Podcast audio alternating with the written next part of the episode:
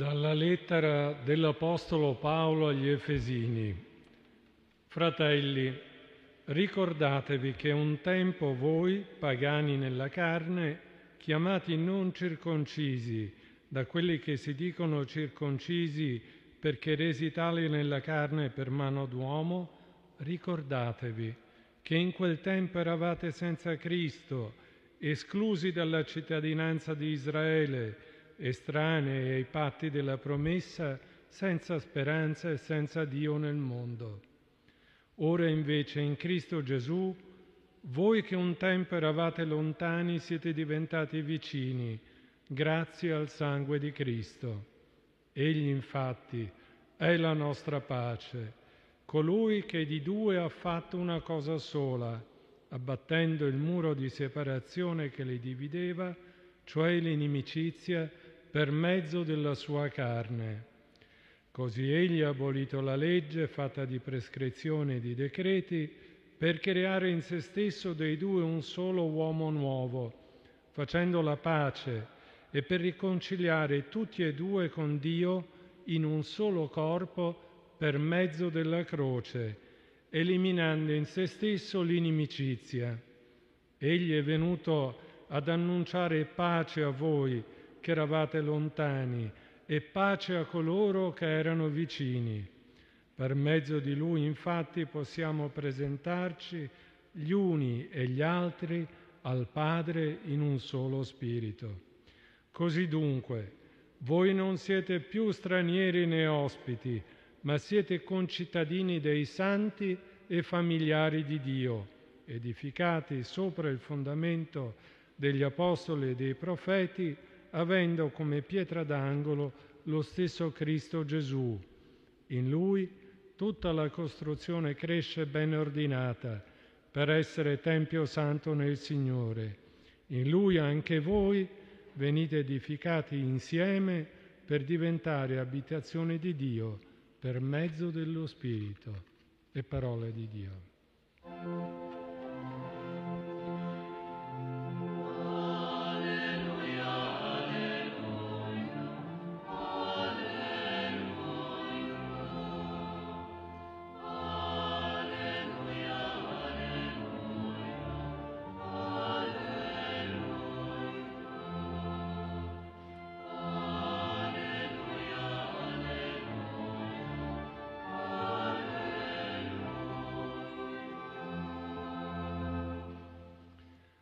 Che cosa significa, sorelle e fratelli, vivere la forza della Pasqua e trasmetterne la luce?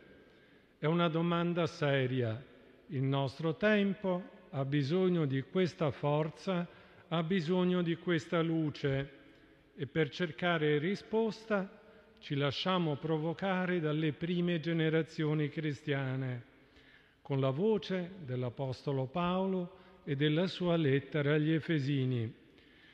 Lo facciamo assieme con molta gioia all'arcivescovo di Marsiglia, il cardinale Jean-Marc Avelin, al Consiglio episcopale e non ultimi ai genitori dell'arcivescovo.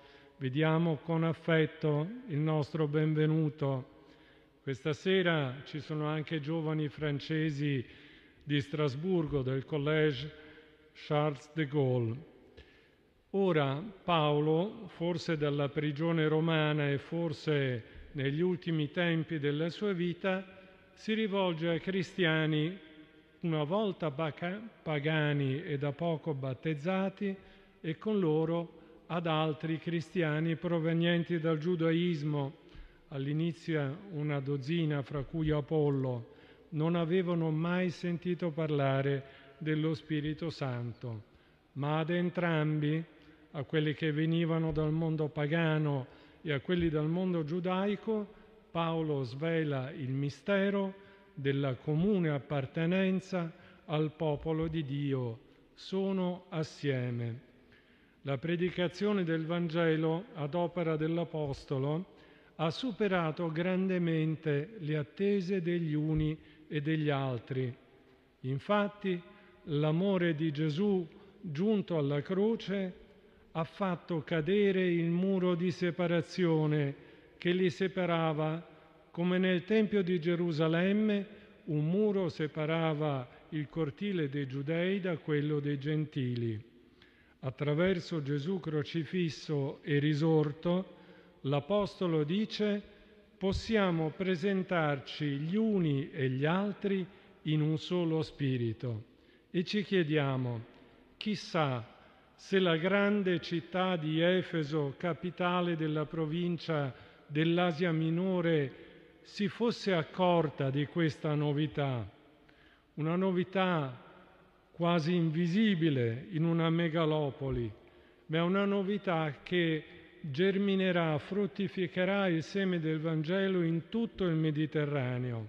Efeso è più bella e più celebre di Corinto, la capitale culturale, economica, religiosa, per la presenza del Tempio della Dea Artemide, che aveva fatto crescere un fiorente commercio di cose sacre. E poi, accanto al Tempio, era collegato un teatro, 24.000 posti, quel Tempio in cui sarà poi giudicata la predicazione degli Apostoli, due porti, una città cosmopolita attraverso cui passano tutte le merci che giungono in Asia e raggiungono il Medio Oriente. Ora, fra i palazzi e le opere pubbliche, in questa città complessa un altro edificio sta sorgendo. È fondato su una pietra angolare che è Cristo. Non è maestoso, ma in questa città policentrica, multireligiosa, confusa, anche litigiosa, questo edificio fondato sulla pietra angolare che è Cristo è segno di una fraternità nuova, donne e uomini che sarebbero divisi dalla cultura, dalla storia, dalla provenienza, dai costumi, si raccolgono tutti fondati sullo stesso Vangelo e il Vangelo in quella complessità mantiene coesa l'intera costruzione. Nella grande città ecco come la comunità cristiana partecipa di una nuova creazione. Cristo Gesù crea in se stesso dei due un solo uomo nuovo. Il cristiano così generato diventa un segno, è un evento straordinario una promessa di unità che strappava i cristiani che venivano dai gentili, apolidi, senza radici, e gli altri giudeo-cristiani dalla condizione di cristiani incapaci di avventure universali. Sono insieme. E poi questi discepoli guadagnano una nuova cittadinanza, non è etnica, non è linguistica, non è schiacciata dal contingente.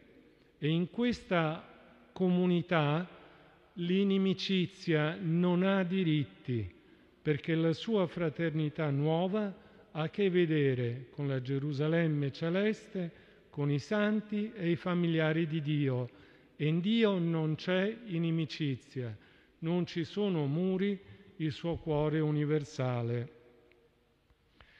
Che cosa faranno questi cristiani nella megalopoli?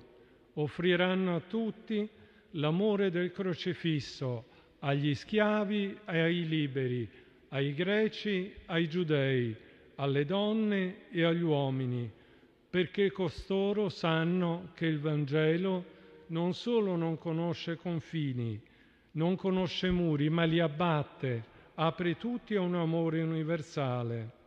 Questa è la profezia di quella comunità, ma vorrebbe essere anche la nostra profezia in un mondo che conosciamo frammentato e diviso, globalizzato ma dolorosamente in conflitto. Noi siamo stati fatti parte di questa storia, di questa speranza, di questa luce. Noi non siamo più stranieri, non siamo più ospiti, eravamo lontani e la Pasqua ci è resi vicini e ci ha inviati ad annunciare la pace a tutti.